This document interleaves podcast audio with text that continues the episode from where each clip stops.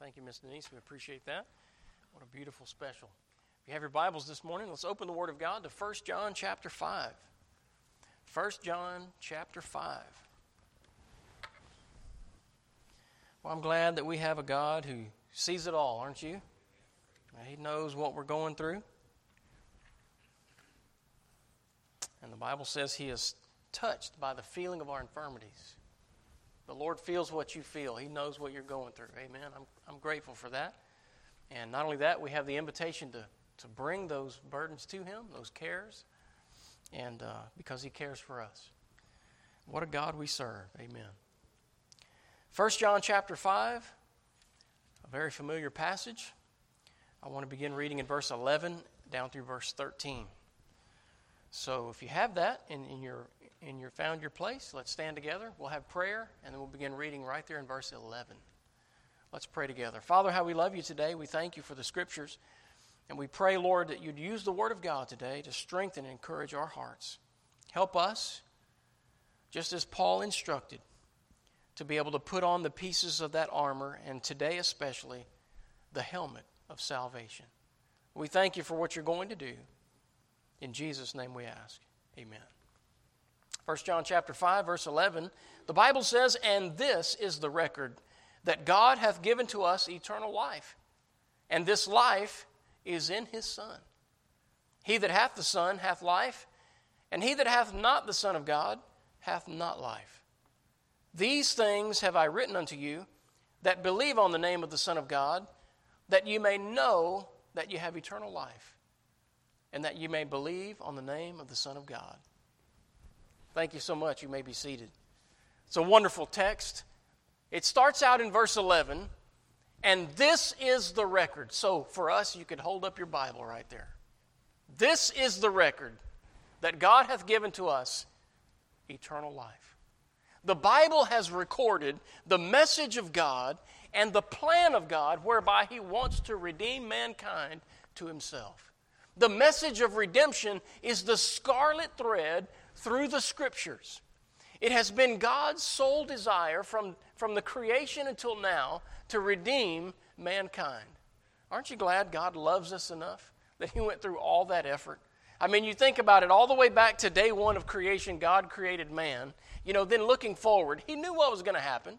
He knew Adam and Eve were going to sin in the garden and we were going to get away from God, and that the human race would be plunged into a sinful, uh, uh, fallen nature and desire. He knew that that was going to necessitate him coming to die on an old rugged cross, give his life a ransom for many. He knew of the agony of Calvary all the way back, and he created us anyway. Wow. What a God we serve. So, verse 11 says, He's given us now a record. Knowing that we were going to end up like this, needing salvation He's given us a record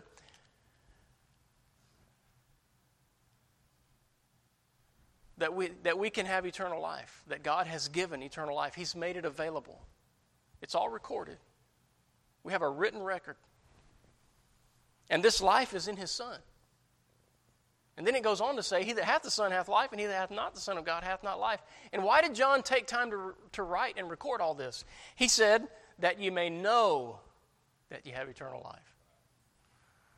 So I'm going to encourage you today, you're going to want to write some things down as we walk through the Word and we listen to the words of John as he encourages the brethren.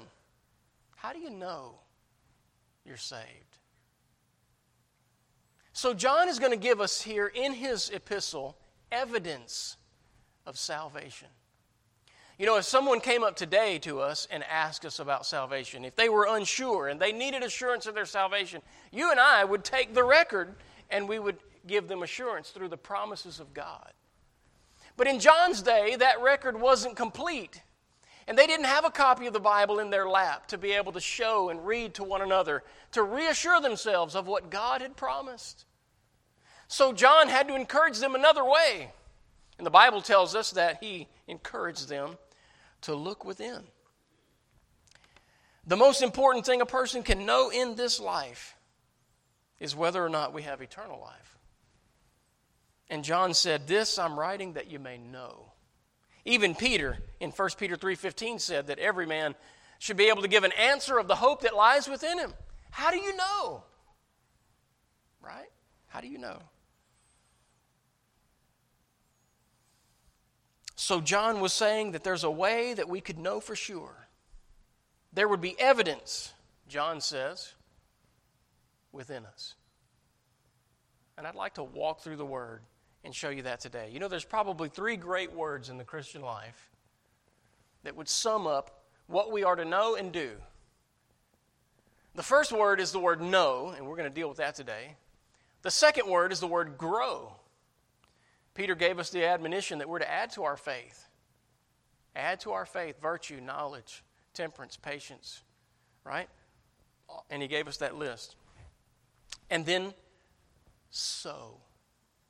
Paul so eloquently explained to us how life works when he taught us the principle of the harvest, the law of sowing and reaping. And I don't know about you, but I don't know how many people have, have become new to the faith and early got discouraged because they gave their life to God and they were now on the right track, but they were still reaping the harvest from some bad seed that was been, that been sown in life. And they throw their hands up and get discouraged and say, hey, serving God doesn't work. Wait, time out. Hold on a minute. It's not that serving God doesn't work, it's that you got to be there long enough for it to work. So, because of bad seed you planted yesterday and the weeks gone by, and now there's still those crops are coming up. You're just now planting the good seed in life seeds of righteousness, seeds of faith, seeds of trust, seeds of honor. Guess what? It's going to be a little while before those seeds start cropping up and you get that kind of harvest. So you got to stay with it. You got to hang in there. Don't get discouraged. We need to know, grow, and sow. That's what the Christian life is all about. So, how can we know for sure? How can we know for sure that we have salvation? Well, the Bible says we can, and I want to walk through this epistle, 1 John. Let's go back to chapter 1. How do we know that we're in the faith? How do we know that we're saved? Can we know that for sure? Well, we can absolutely know that for sure. First of all, because the Bible tells us that we can. And God gave us the record that we can have eternal life. That's what John just told us. But notice what John says. One way that we have evidence in our life that we are a believer, he said in 1 John chapter 1 verses 6 and 7 is that we walk in the light. If you are walking in the light of the Lord, that is evidence today that you have put your faith and trust in Jesus Christ, that you are a believer. Notice what the scripture says in verse 6. If we say that we have fellowship with him and walk in darkness, we lie and do not the truth. But if we walk in the light as he is in the light, notice we have fellowship one with another. And the blood of Jesus Christ, his son, cleanseth us from all sin. Think about that. So we all we, we see here that that we can know that we're in the faith because we see that we're walking in the light. What is this talking about? Walking in the light. What does that mean to walk in the light? Well, it's talking about the way you live. When you do what God has instructed for a Christian to do, when you live what you've learned as a believer, and it starts coming out in your practice, in your everyday life, in the decisions you make, in the choices you make, in the, in the friends you take, and all of these things. That's walking in the light. That's living what you've learned. Someone once gave a, an illustration, and I think this is so fitting of these verses because John here said that when we walk in the light, we have fellowship one with another. It reminds me of the little triangle diagram that someone created one time and explained how unity and how fellowship works. With God at the top of this triangle, and you on one side and me on the other, the closer up we get to God, did you notice? The closer we get to one another. And John recognized that in this passage. That's why you can meet a believer and talk to them for 15 minutes and feel like you've known them your whole life. Wow. How does that happen? It's that fellowship that we have. It's that unity of Christ, bearing witness with our witness, all right, with our spirit, and we see that we are walking in the light. So, what is that? Light represents truth. God's word is truth. Truth or light allows you to see things clearly. All right? So, look, we, we need to honestly in our life, we need to make sure that we understand what, what the Bible teaches. Don't just read the Bible, understand it. Those who lack understanding are those who fail to live out the principles of the Bible. And oftentimes, they're the ones who, who don't make it. They're the ones who don't last in church. They're the ones that people look around one day and say, Whatever happened to so and so? If they don't have understanding, if they don't understand how life works, if they don't understand what God's doing in their life, they'll probably get discouraged and quit. So we need this light. We need the truth of God's word. And we need that to shine in our life. John 3:19 said, "Men love darkness rather than light because their deeds were evil." So the question this morning for you is, do you love darkness or do you love light? It's a good way. It's a good evidence that you're in the faith if you're walking in the light. Amen. Isn't that good?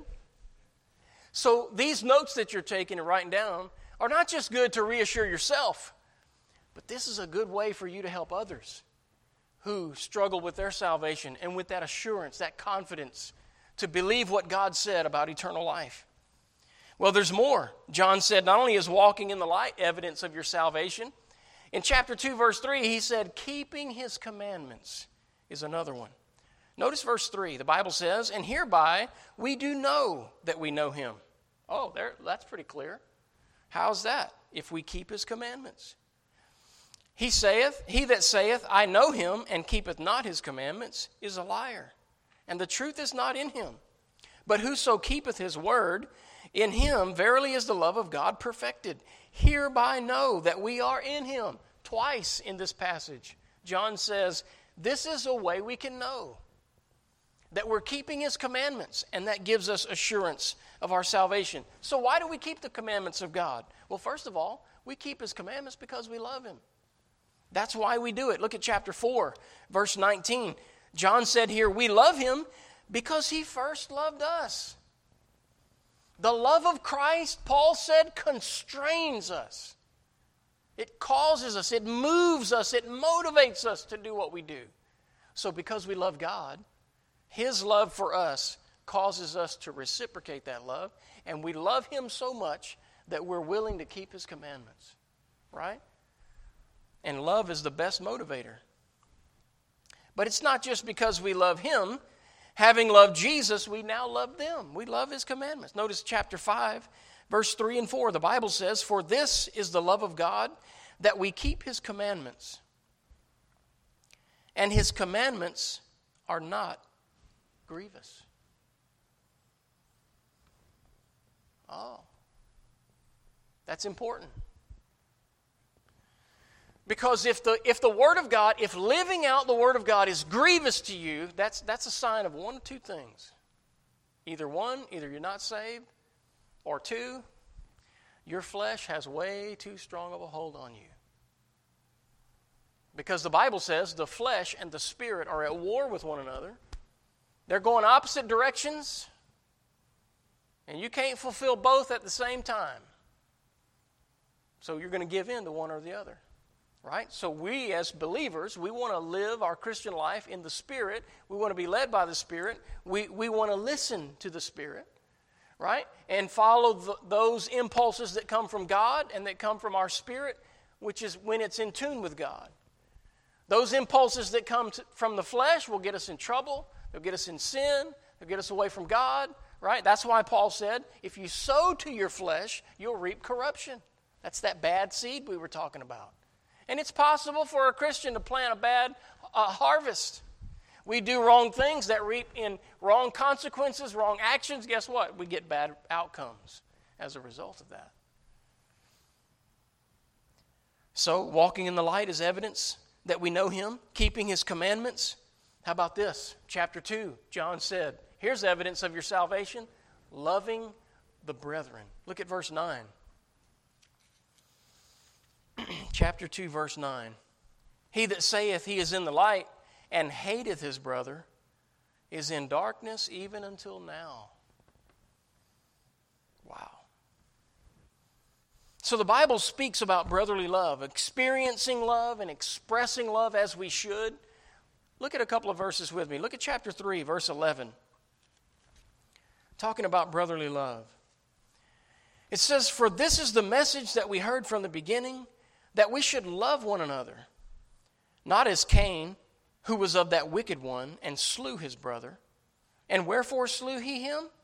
Because his own works were evil, and his brother's righteous. Marvel not, my brethren, if the world hate you. We know that we have passed from death into life because we love the brethren. He that loveth not his brother abideth in death. Whosoever hateth his brother is a murderer, and you know that no murderer hath eternal life abiding in him. Hereby perceive we the love of God, because he laid down his life for us, and we ought to lay down our lives for the brethren. Look at chapter 4, verse 20. If a man say, I love God, and hateth his brother, he is a liar. For he that loveth not his brother, whom he hath seen, how can he love God whom he hath not seen? Look back at chapter 3, verses 17 and 18.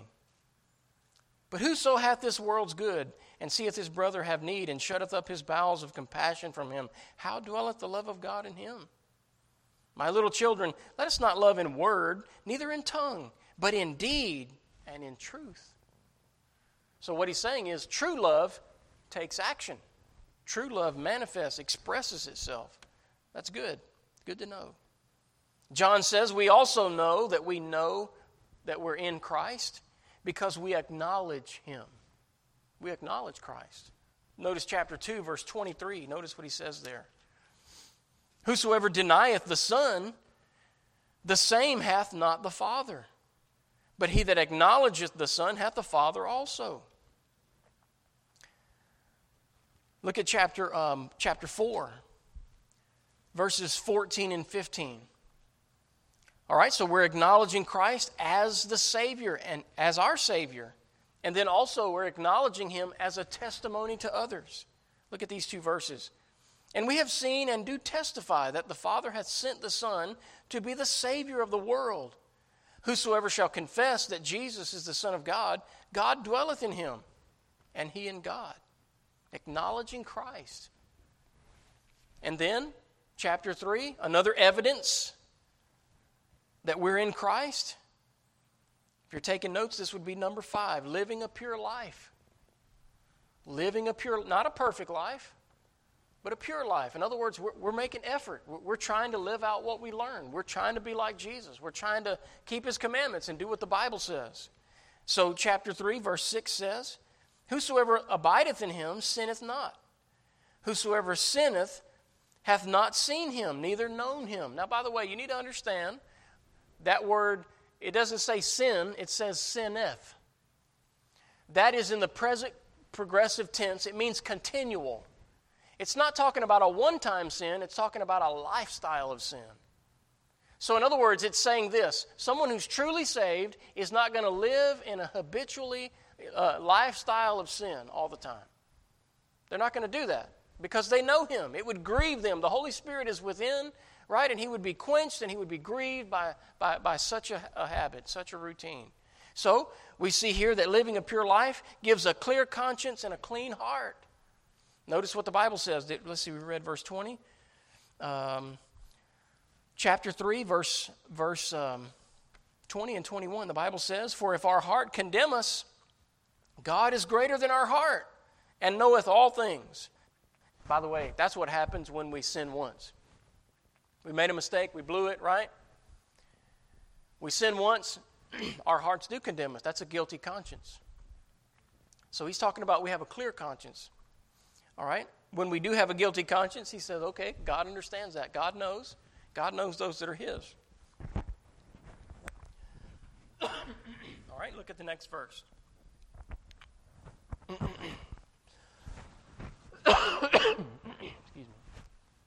Verse 21 Beloved, if our heart condemn us not, then have we confidence toward God.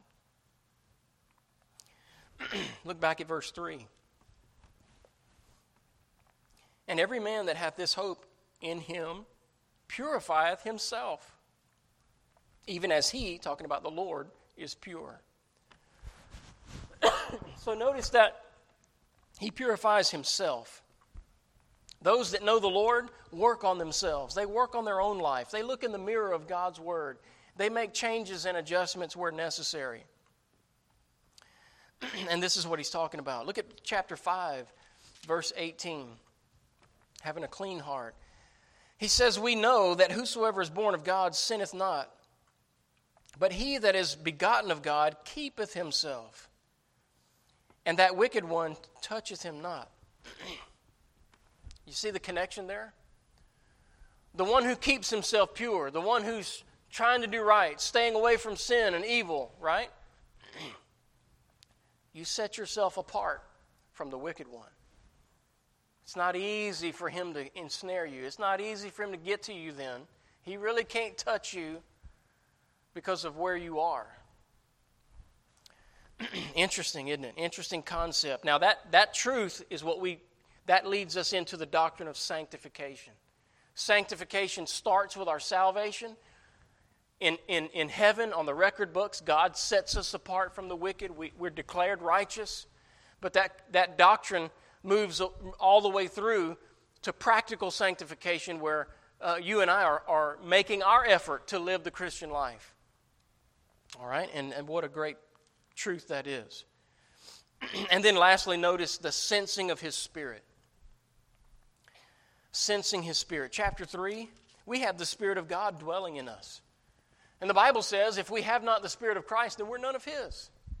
So if the Spirit of God dwells in us, then we can sense His Spirit at work in our lives. Notice in verse 24, the Bible says, He that keepeth His commandments dwelleth in Him, and He in Him. And hereby we know that, that He abideth in us by the Spirit which He hath given us.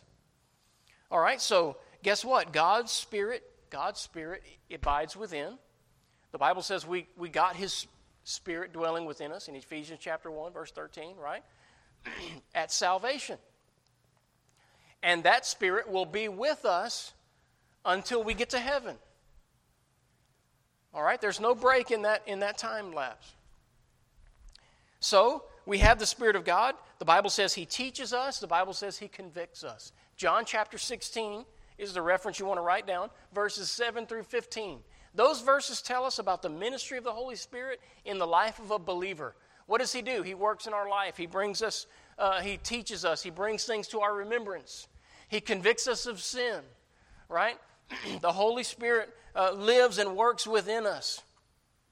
All of these things tell us that we're part of the family of God, that He truly dwells within, and we belong to Him. Aren't they great evidences? The best evidence of your salvation this morning is sitting right there in your pew. John said, before we even go back to the record and review the promises of God, we can look in the mirror and see evidence of the salvation that Jesus has given us. Because when a person comes to Christ, the Bible says he's become a new creature. Old things are passed away. Again, in that present progressive. Old things are continually passing away, and all things are continually becoming new. Why? Because we're growing. We're putting off the old man and we're putting on the new man. Every day we learn, and then we do. We put into practice. We live out what we learn. We're in that process of growth that the Bible talks about.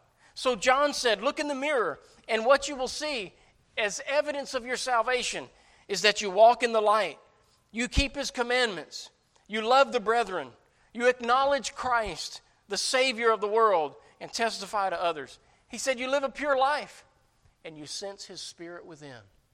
These are all evidences of your salvation, that Christ is in you, and that's the hope of glory.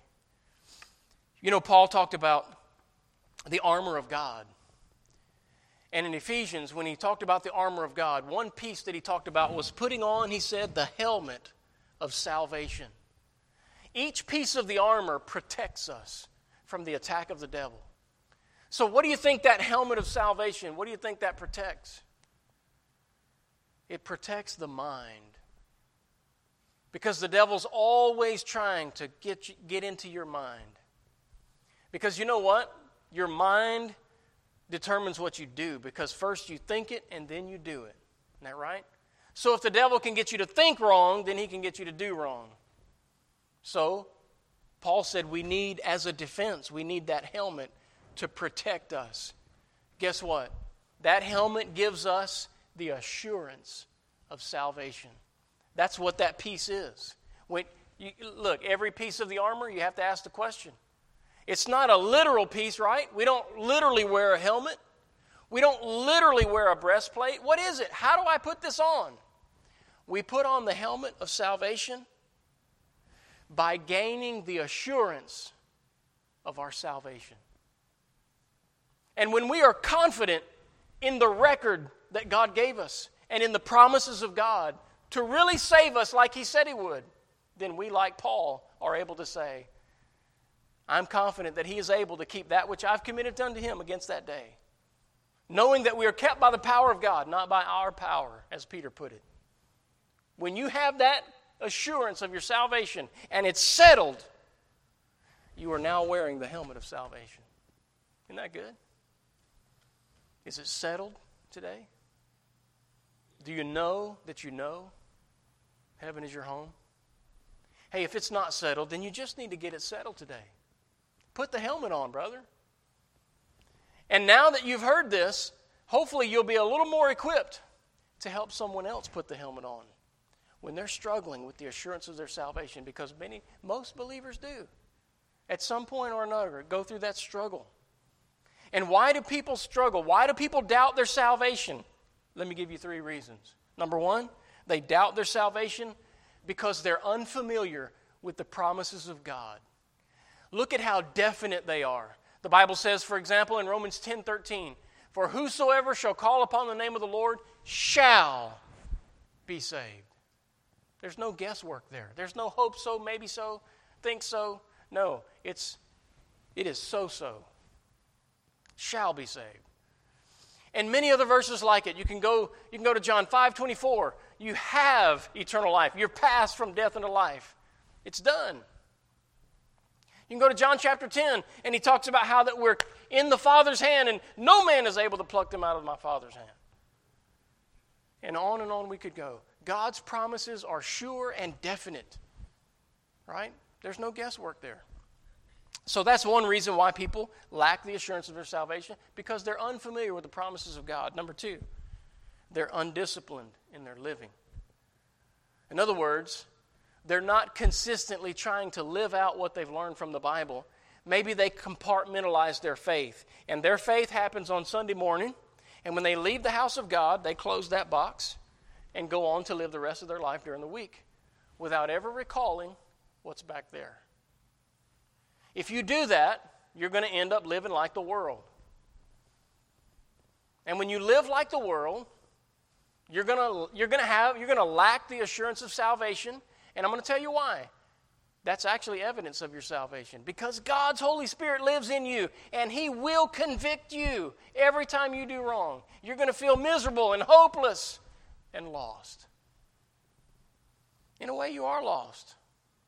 Not lost in the sense you're on your way to hell, not if, not if you've trusted Christ as your Savior, but you're lost in life because you've not yet committed yourself to the ways of Christ, undisciplined in your living. That will cause you to, to doubt your salvation. And then, number three, the only other reason to doubt your salvation is that you're unsaved. One of those three. So the next time somebody says, I'm not sure I'm saved, you automatically know they're going to fit in one of those three categories. And you have to determine which one. First, make sure they have truly accepted Christ. Because if they haven't and you try to give them assurance, you're wasting your time. And if they haven't, you know to start with the gospel and lead them to Christ. Amen? God's word is good, isn't it? Now, back to our text, John 5, verse 11. And this is the record that God hath given to us eternal life. Here it is. And this life is in his Son. Isn't that good? Thank you, brother. Appreciate that. It's all right.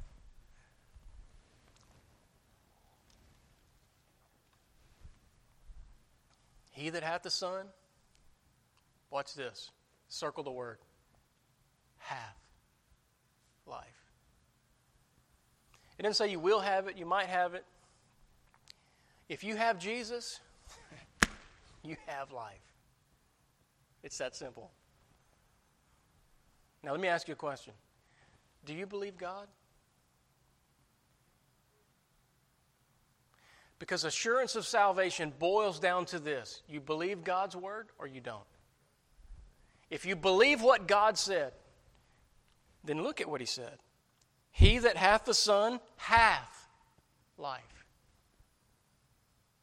And he that hath not the Son of God hath not life. So the only way you can be in the hath not life category is if you don't have the Son. If you have the Son, then it says you have life. Wasn't that good? It's so clear. It's so simple. When the light turns on, wow, look how easy that is. And all we have to do is rest in the Word of God, the record that He's given. And why did John write all this? Verse 13, that you may know that you have eternal life. Amen? Let's bow our heads. with our heads bowed and our eyes closed, I just wondered this morning how many would say, Pastor, I have no doubt. I stand this morning, I sit here fully assured in the promises of God.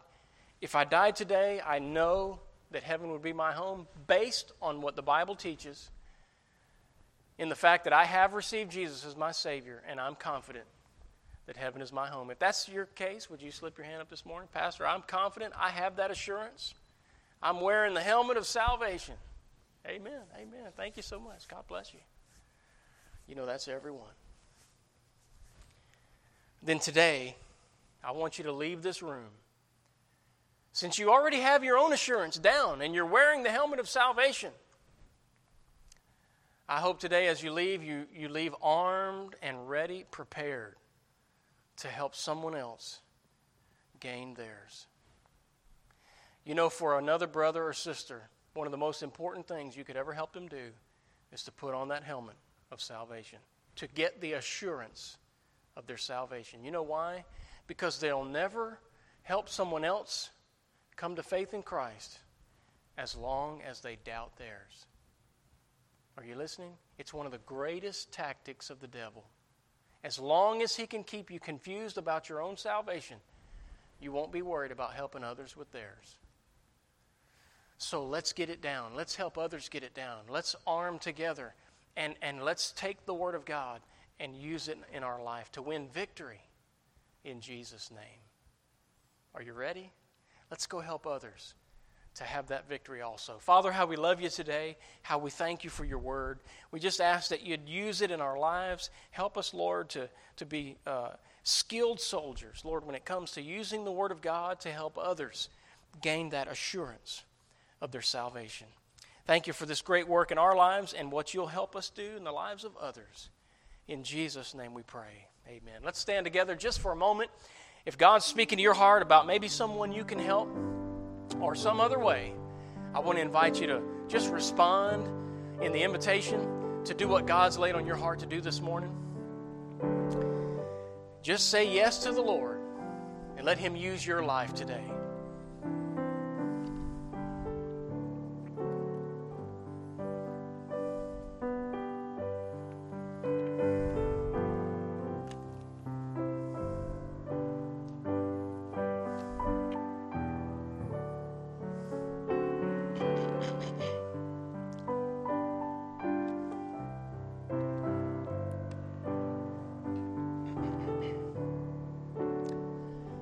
Thank you so much. You can look this way. God bless you.